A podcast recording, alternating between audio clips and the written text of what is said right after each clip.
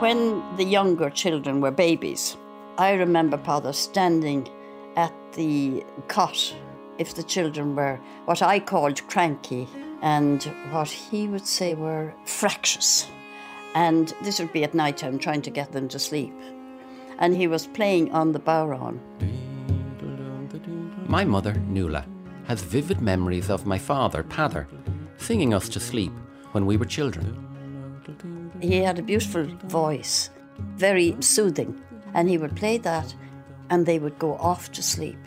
And he said it was reminiscent of the heartbeat of the mother when the baby was in the womb, and with the baby outside the womb in the cot, that this was what the baby was hearing. My name is Mel Mercier.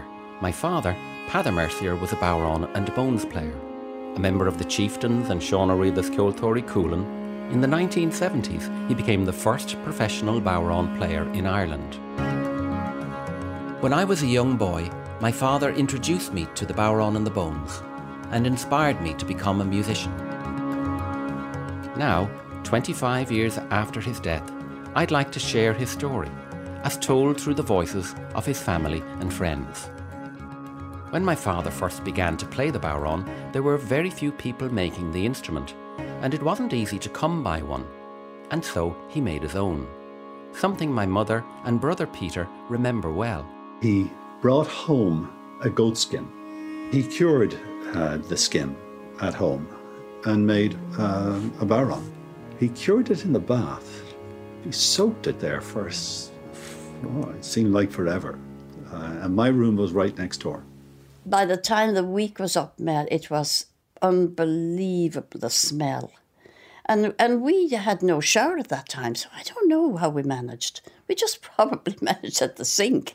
But he did eventually manage to make a very nice bodhrán because I remember we used to be out watching him in the garden, you know, and he'd be um, pulling it. In fact, I think he, he would have had some of you pulling it as well to to making it taut while he put it over a garden sieve, the rim of a garden sieve. And it did end up as a very nice bodhrán. It had a lovely sound. I do remember that because it was lovely and soft. My name is Peadar Mercer and I played the bodhrán and the bones. One has to make one's own because the bodhráns that are available in the shops have not the right tone, though they're very well made. And one has to procure a, a skin somewhere and try and cure it and fashion it and come up with something that is satisfactory and gives the type of quality that one requires. Well, the best skin, in my opinion, though there are uh, opinions about this held elsewhere, that it is the goat skin is the best skin of the lot, though they say that a dog skin is good, particularly a greyhound skin. But I prefer the goat skin. I have played on bodhráns made of greyhound skins, and uh, without punning, uh, the greyhound skin, in my opinion, tends to run. Back in the 1950s, when Daddy began to play the bodhrán, it was just beginning to emerge as a musical instrument. The first time the bodhrán had been lifted onto the stage was with John B. Keane, I think in his play Sive in 1957. Professor Mícheál Ó Súilleabháin has always been fascinated by the history and the musical development of the bodhrán. For many people, including myself, that was the first sight uh, actually of the bodhrán because, of course, I grew up in the town rather than in a rural district. And then the next time I saw it, in a way, was on television in the hands of Sean Ó Riada, but also in the hands of Peadar, your father, who, of course, was the bodhrán player with Ó Riada's Ceoltóirí Chualann and then later on with the Chieftains.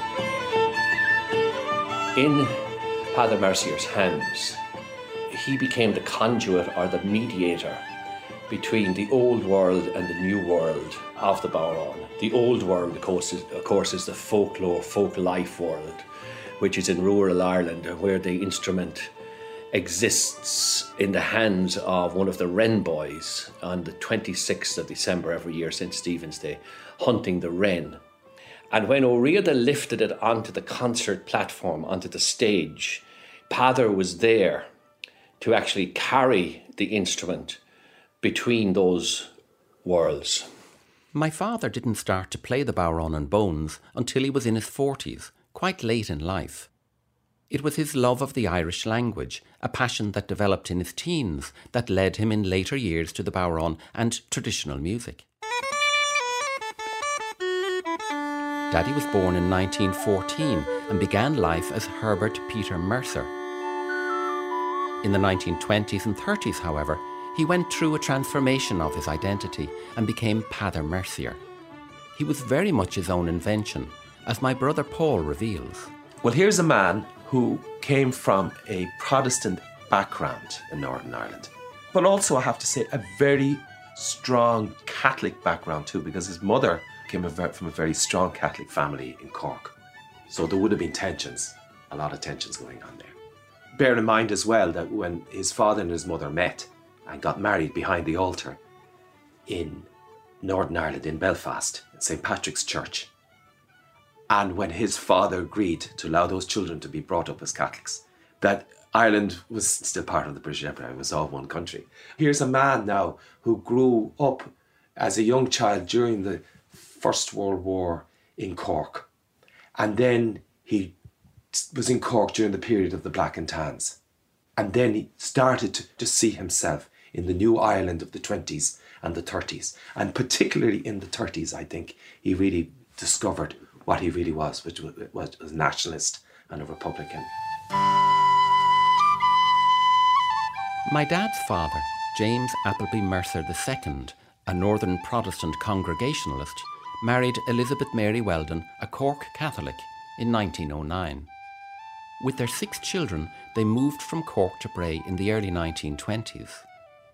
After he left school, my father had various jobs as a door to door Hoover salesman, a gardener, and a shop assistant. His interest in music would develop later in life, but for now, he found other ways to express himself, pursuing his love of dancing and his passion for language.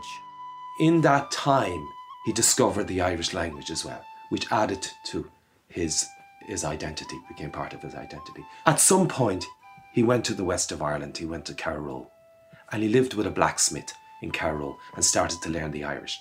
But not only was he learning the Irish, he became adopted by those people.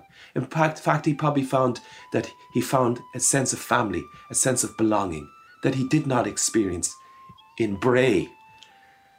And they called him, his nickname at the time was Peadar a' Ghabha, Peadar of the blacksmith. He was called Peadar because his middle name was Peter. And he comes home then back to Bray after that experience and he tells everybody, hello everybody, I'm no longer Peter Mercier, right? Or Herbert Peter Mercier, I'm now Peadar Mercier. I always knew my father as Peadar, but there was always a sense that he had a kind of dual identity. He was Peadar to many, but to some, including his siblings, he would always be Herbert or Herbie. I think his family would have looked upon this name change as something that was just temporary, passing. It would go it was just one of those moments of self expression. But it didn't, because his love of the language was so deep and it endured for the rest of his life. But that also tied in to his involvement in Irish traditional music. There's no doubt about it that when he took up the bodhrán and started to play the bodhrán, everything started to fall into place for him.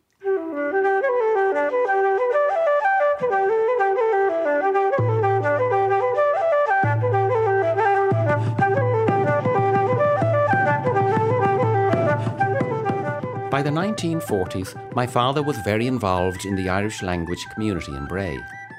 Amongst those who shared his interest in the language and culture were writer and broadcaster Dermot Brannock and filmmaker and musician Eamon de Buitléar. Some years before he died, I interviewed Eamon and he spoke to me about his friendship with my father. I knew Peadar when, when I was only when I was very very small. He came around to uh, my mother's house um, knocking at the door and tried to sell her a Hoover. He was travelling for Hoovers, and my mother, my mother, of course, wasn't interested in buying a Hoover. She didn't have the money to buy a Hoover. But Peadar was absolutely stunned when he heard us all speaking Irish. He couldn't believe it because he had taken an interest in Irish and had actually gone down to the Gaeltacht in Connemara. He had won a scholarship to go to the Gaeltacht. And he just couldn't believe his ears when he, up in the Dargle Valley in Bray, where nobody spoke Irish, and I mean nobody. Uh, and he just couldn't believe when he saw these young fellas playing around the garden speaking Irish. So uh, my mother, when he didn't succeed in selling a Hoover, my, mother, he started to chat to my mother to see. And my mother said to him, she, she wouldn't buy a Hoover from him, but that if if, uh, if he liked to mind the children and play with them out, out in the river, she'd give him his lunch. so, so, he used to come up regularly, and he'd do a free clean as well. When his days as a door-to-door salesman came to an end, my father lost touch with Eamon and his family. But 15 years later, they met again. My father was now married to Joan O'Brien from Bray, and they had two children, Peter and Francis. The family was living in the An Óige Youth Hostel at the foot of the Sugarloaf Mountain in County Wicklow, where Daddy was employed as the warden, and where he hosted informal gatherings of music and song, which Eamon often attended. This was a regular mm. uh, meeting place then for us, and there were uh, regular parties. And Peadar, you see, having come back from Connemara, had a few traditional songs. So uh, we'd be, uh, at that time, there were what we call a scoraíocht, uh, which would be a, a, a hoolie. And we'd attend those things, and Peadar would be asked to to sing, and in true traditional Connemara fashion, Peadar would have to take the chair to see and turn the chair back to front and put his foot up on the on the bottom rung of the chair and sing his song. I mean, yeah. his favourite was the Tamahachsa and Ardon. Uh, that was a favourite yeah. one.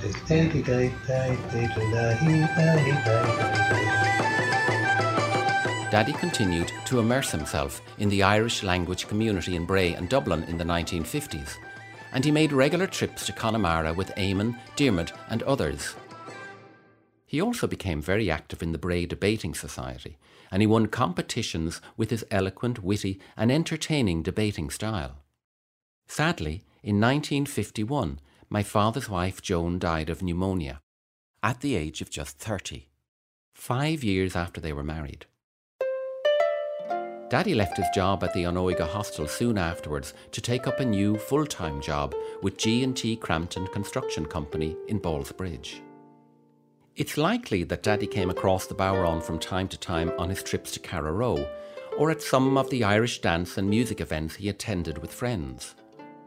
Sometime in the late 1950s, he decided to take up the instrument himself.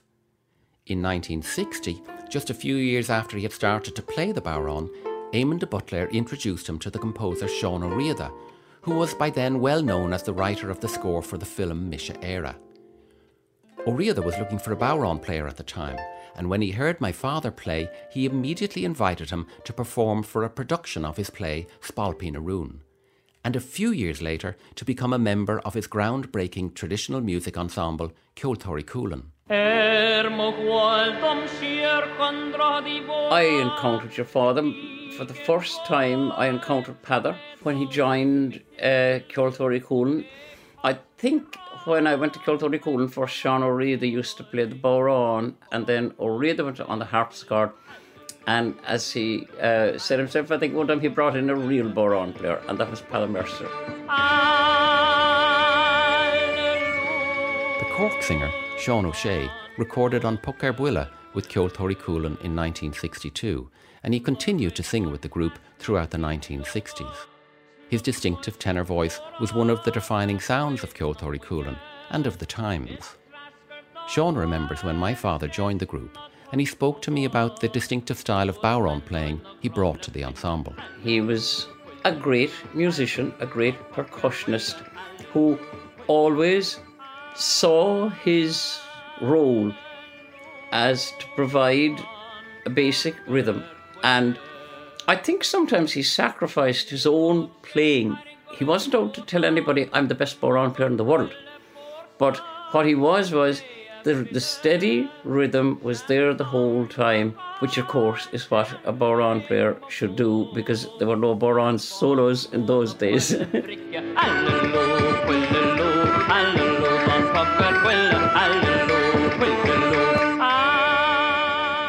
My father's bodhrán playing also made a good impression on Sean Riada's son, Peadar. Straight away I noticed that your father was a much more uh, professional bodhrán player than my father. First of all, he had a lovely bodhrán. And secondly, he played using the stick the way that uh, most people use it, which was uh, in your in the palm of your hand and, and, and backwards, as it were. And he also had great rhythm.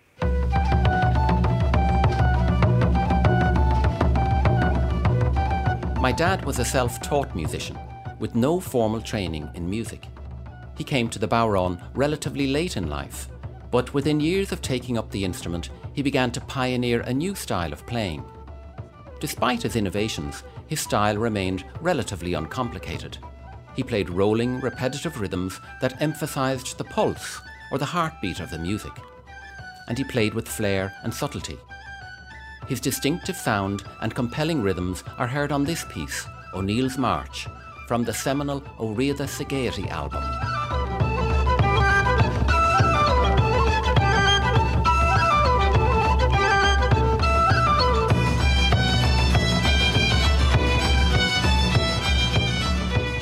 In the 1960s, as interest in Irish music was growing, the Bodhrán shared in the spotlight. And as in this interview for the BBC, Daddy was often invited to talk about the emergence and the musical role of the instrument. The function of the bodhrán is to enhance, and that it is not in itself uh, to be taken as, as something to listen to, because it merely uh, sort of interprets for the listener the sounds within the music itself as distinct from the melody. And therefore, one plays that rather delightful role of second fiddle all through one's musical life in relation to playing the bodhrán, because that is your function. And to attain to that humility in relation to the other musicians is a, quite a profound thing in itself. Many of the musicians I interviewed shared their memories of my father's character and persona, both on and off the stage. When I met with the sean-nós singer Iarla Ó Lionáird and the broadcaster and musician Tony McMahon, their descriptions of my dad really brought him into vivid presence. Well, I met your father around the time that I met Sean Riada, and I was immediately struck by his difference. Physically, he looked quite different to the people I'd been used to meeting. There was an old world formality about his dress and his presentation. And he had a dress formality, although a bit careapuch, suit and tie and shirt. His hair and his moustache were very, very prominent, and his, his eyes. He was the kind of person that you looked at once and you did not forget him. But it is when you talked to Peadar Mercier that you began to open out into a different world. He was a mentor of mine. I do recall your father it struck me as a graceful man. You know, even in quietude, he sort of expresses a gracefulness. And even a still photograph really, really suggests that to me very strongly. He had this calm about him, you know. Even the photographs of him playing are there's a sense of alignment. He, he appears very distinguished in his relationship to the kind of physical space that occupies both himself and the instrument. We played many times together, and I have a distinct memory of the atmosphere of our music. Playing with your father, Peadar exuded a whole swath or an envelope of comfort because my music was jerky, aggressive, out of time, and scatty. But he exuded a calmness and it got me to relax when I was playing and play more gently and more softly as he did play.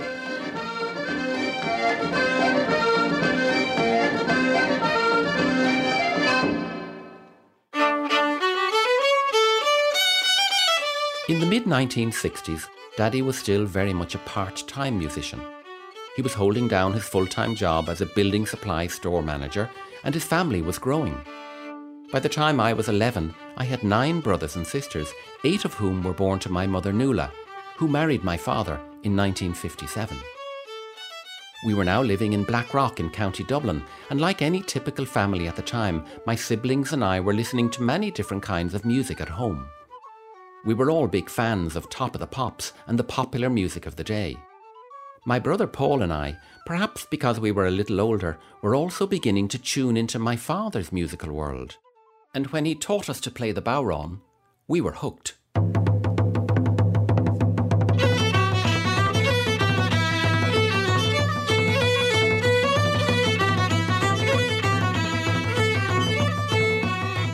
In 1962, Paddy Moloney and several other members of Ceoltóirí Chualann formed the Chieftains and recorded the group's first album.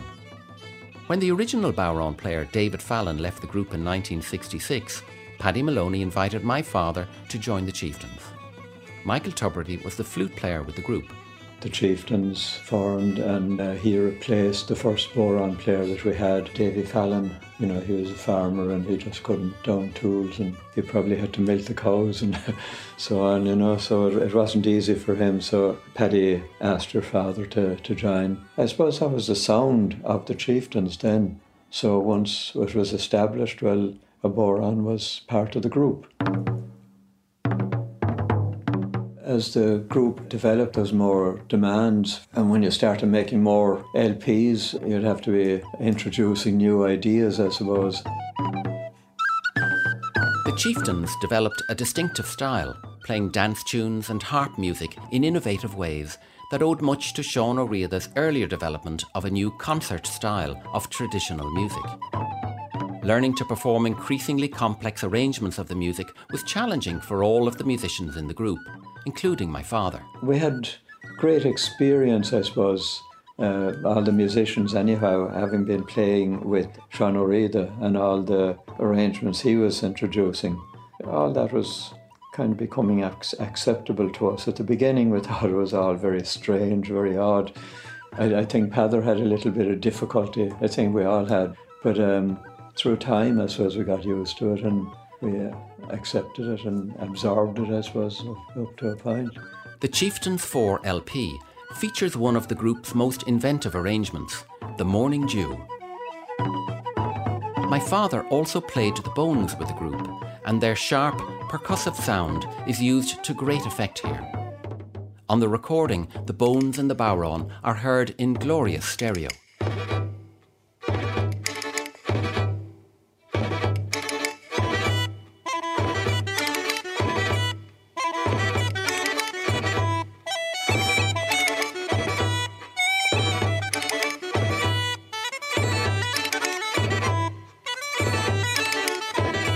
By 1973, when the Chieftains 4 album was released, the group was very well known throughout Ireland and was celebrated in the national and foreign press as an unlikely international folk phenomenon.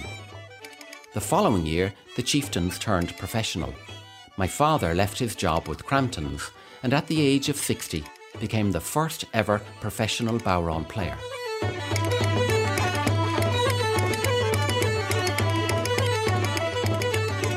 What followed was a period of dramatic change for the group members and their families. With the increased demands of concert tours, recordings, and radio and TV appearances, my father was away more often, performing in places we had only seen on our school atlases. This new chapter in his musical life changed the domestic rhythm in our house, and it was my mother who kept everything flowing at home. He loved doing what he did you know. But going away then was another thing. He he didn't particularly like being away that much, you know. And the kids were very small and I was here. But I didn't mind at all. I actually quite liked looking after family. I mean, in those days, that's what you did. You know, when you got married, especially if you were in the civil service, you left. And that was it. You, you weren't allowed to work again while you were married, you know. Daddy's return from foreign trips was eagerly awaited by all of us, not least because he always came home with carefully chosen gifts for each one of us. Forty years later, some of my sisters, Ruth, Anne, Claire, Siobhan, and Cara, and my brother Val, remember in detail some of the presents he brought them, as if it was yesterday. She's better than me. One time we got these beautiful multicolored trousers. We all did, all the girls. I'm not sure what the boys got, but we uh, we all got them, and oh my god, they were just amazing. I have a feeling it was some kind of Scandinavian country that you come back from, and um, we never had anything like that because we had all the same sort of clothes, all hand me down. So this was just like off the wall, really, like what we what we got. We were we were delighted with them. Go, leave really remember the gyroscope he brought back one year. It was fantastic. It was like something from outer space. You know, I think he got it in Paris or somewhere. But you know, there was a, a whole magic there. You know, um, I remember getting a yellow pair of jeans that I just were the business. I thought they were the, and I was very proud of them, all right. But I remember we always got like big long strips of chewing gum from different countries, mm. which we loved as well. With the little cartoons in them. Yeah, or the flip books that we got from America. I remember that. Oh God, I loved them Yeah. Mm. with the Mickey Mouse or I whatever. got a fortune telling, like a ball fortune, which I thought was just the most exotic Yeah, thing. I was a little bit embarrassed by the Irish traditional music at the time, but when he brought home like the McGarrigles from from the states, that was the best thing ever. Like that was brilliant. Ah, Played that record over and over and knew every single song off by heart. That would be for me one of the abiding memories. Come my tears, so go leave. Many who heard my father play at this time were inspired to take up the instrument, and he set in motion a period of unprecedented innovation in bodhrán playing that continues today. Johnny Ringo McDonagh is perhaps best known as the bodhrán player with the traditional music group De Dannan. He developed an exciting and inventive style that brought the bodhrán to a new level. When I met him recently, he spoke about my father's influence on him. The main thing with your dad, like he was playing, was was brilliant. It was, uh, how will I say, not too complicated, as it is today. The other thing I picked up of your father is the movement of his arm. It was like it's what people call today. They call it the motor rhythm. Almost 50 years after Johnny first heard him play, I can still hear the influence of my father's playing on his style. Johnny also brought his own innovations to bodhrán playing, however. He was the first to introduce tonal variation on the instrument, using the hand and fingers on the back of the drum skin to vary the sound. So everywhere you go, you get a different tone. Every part you touch, it's like a human being. That's except it's a goal.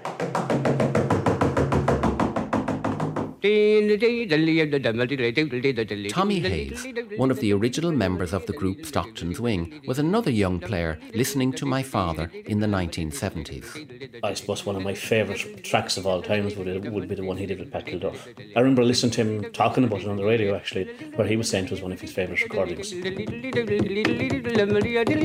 When I talk about rhythm, I, I think of it in, in kind of three layers. I think about somebody who, who doesn't have a great sense of rhythm and that they're they kind of move below the rhythm line. As you see rhythm as a line. And then there's somebody who's got a good sense of rhythm and they're on the line. And then there's somebody with a brilliant sense of rhythm and they're bouncing on it. That's what I remember about that track was your dad was bouncing on the rhythm. And that, that to me is, is the epitome of somebody who dances with the notes.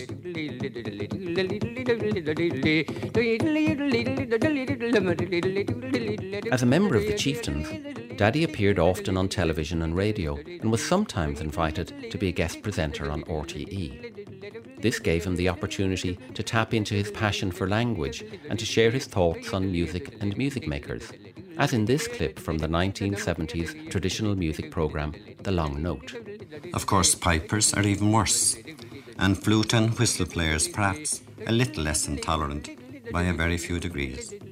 Is there anyone then who is prepared to accept the humble bodhrán player on an equal footing? Yes, it seems there is.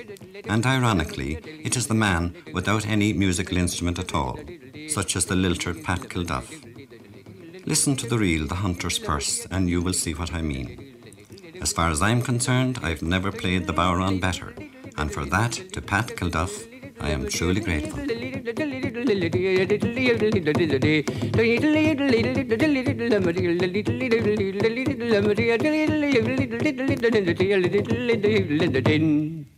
By 1975, my father had recorded four albums with the Chieftains and had played with the group on the Academy Award winning soundtrack for Stanley Kubrick's film Barry Lyndon. The Chieftains were playing sell-out concerts across the world, from the Albert Hall in London to New York's Carnegie Hall. This was an exciting time for my father, But it was also challenging for him. In his early 60s at the time, he was almost 25 years older than the other members of the group, and the ever increasing demands of international touring and performing, and life as a professional musician didn't suit him as much as it did the others. And with a large family at home, including eight children still at school, he wasn't happy to be away for such long periods. In 1976, then, at the age of 62, he made the difficult decision to leave the chieftains. While he was close to retirement age, he still needed to find work to support his family and to secure his pension. And so he took on a job as a night watchman. My mother Nuala and siblings Francis, Paul, and Ruth recall this uncertain and somewhat sad time in my father's life. Well, he had retired from Crampton's anyway, where he was working before he, he, he went with the chieftains. And, um, and then when he left the chieftains, of course, um, that was a big void. It was a big void. He was not very happy at that time. Then Dad had to had to find work. He had to go and you know find a, find a job somewhere, and he was working as a security man. Yeah, I remember going up to visit him. Yeah, I've, I've hard memories of that. You know, feeling feeling sorry for him, and yeah, they were difficult times, Mel. All I appreciated was that my father now was up in a building site, looking after a building site on night shift, and he was on his own. But I looked at it as well as a very positive time for him. I actually I marvel at how he dealt with it. Absolutely marvelled and uh, used to love going up to him. And I know we, we, you went up to him and others with this as well, because it was a great time to talk to him. And actually, it was one of the few times that I remember having had those conversations with him. Was a very bleak time, but I also think that he would just make the most of it as well. You know, he had time on his own or whatever, and he would observe the, you know, what was going on around him in a way. But he was quite good like that. I think, you know, and he would pick up on stuff and notice his environment and, and you know, he would just be there. My father wrote poems and songs throughout his life, and in the years after he left the chieftains, he turned to poetry more and more to express himself. He showed no interest in having his poems published, but he enjoyed sharing them with family and friends. He also liked to record himself reading them on his cassette machine, and he wrote all of them down in his notebooks which we still have. Will we have a look in, in the poetry? Because there are a couple of poems there that Daddy wrote when he was the night watchman. If you just want to flick through them there. I asked my sister Cara to read one of the poems Daddy wrote on the building site. There you go, site development. That's the 22nd of July 1977. Okay, this is site development. There is no growth, there is no life no lush green grass, no insect buzz. On these once pasture fields, now caterpillared into dust, all around lie mounds of bulldozed earth, caked by the summer sun, arid, dry, incongruous. I walked these naked roads, so cruelly raped, alas, poor virgin land, and paced them, and paced them barefooted. I know not why. I know To not try why perhaps to try show perhaps to show compassion or even or even tenderness. tenderness. Or was it Or by it some instinct deep within for this sad place of sacrifice? Came little puffs of dust, spouting like sea spray in between the inlets of my toes. The clay beneath was The hot clay beneath was hot as if with shame. And there beyond I saw the boundary wall and stone stand steadfast, staunch, grey, disconsolate.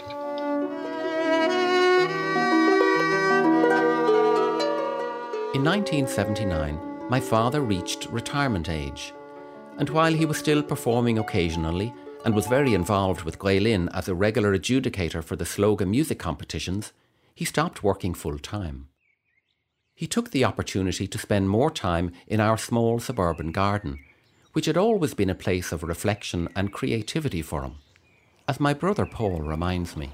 Dad was in Crampton's in the 60s when there was a lot of demolition going on in Dublin. Here was the New Ireland, and Cramptons were clearing these buildings, and Dad was working for this company. And every so often, he was coming home with pieces of masonry and pieces of these buildings, and pillars, and old Victorian windows, and old Georgian windows and everything. He made a glass house, two glass houses actually, out of uh, Victorian Georgian windows, and he grew his tomatoes in them. These, these were right here. He had two glass houses here. I mean, there were fine structures. He even built a porch with some of the old timber as well. And, and then he decorated the garden and pathways with the old stones from these buildings.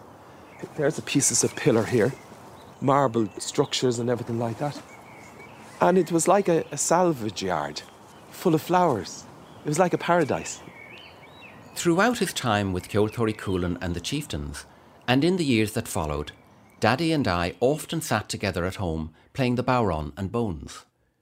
We could never have foreseen that we would one day perform as a duet with one of the most influential experimental composers of the 20th century. One evening in 1979, the phone rang in our kitchen in Blackrock. The American composer John Cage was on the line and was ringing to ask my father if he would play the bodhrán on a recording of his new piece called Roaratorio, an Irish circus on Finnegans Wake. My father said yes and convinced Cage to bring me along too. In that moment, an unexpected musical chapter opened for Daddy and for me. And in the years that followed, we performed with Cage across the UK, Europe, and North America. Daddy and I entered an unfamiliar world of new and experimental music. We performed Roaratorio with several other Irish musicians, including Paddy Glacken. It was yourself and um, Peadar and Joe Heaney and Seamus Tansey, Liam O'Flynn. I think that was the, that was the crew. And to actually hear the piece of music for the first time in, in rehearsal in Toronto was um, well, it was a new experience. It was like nothing I'd ever heard in my life, and it took me quite a while to get used to it. But as we rehearsed and rehearsed, the thing started to make some sort of sense. Jap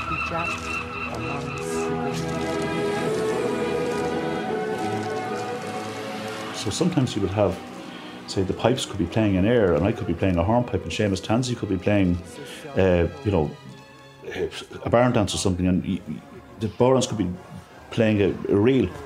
And all of a sudden, just the, the, the sounds would come together, and it, would be, might only be for four or five seconds, but it was, it was almost like a perfect harmony.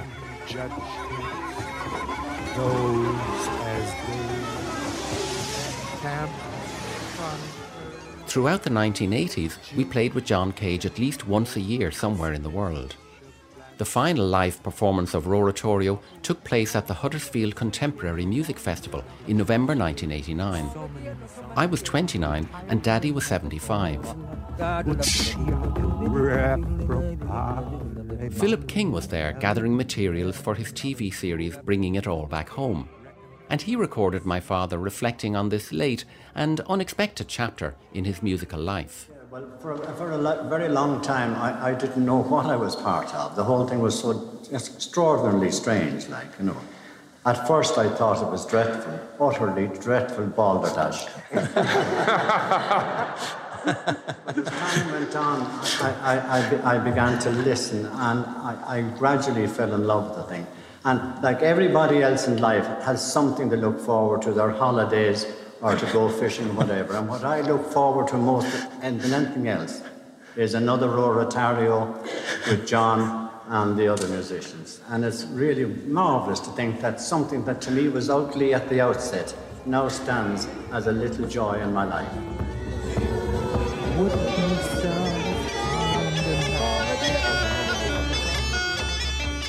Daddy played the bodhrán for 30 years. Drawing on an innate musicality and poetic sensibility, he created a more refined, modern style of playing the instrument, which served as a template for a whole generation of bodhrán players.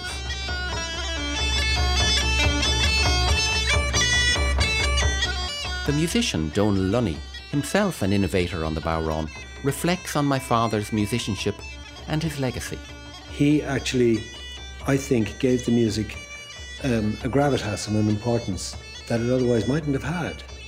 One thing I really adored about his playing was it, the constancy of it, and the fact that he would, when he expressed a rhythm, that he would maintain that rhythm like faultlessly and, and constantly for uh, maybe the duration of uh, once around a tune. And then he might change and he might take it somewhere else and do the same again. But he kept, there was this brilliant um, uh, evenness and consistency to his playing that I think was exemplary. And I think it influenced an awful lot of people in their playing. And it was exactly the right kind of influence that the Bodhrán needed.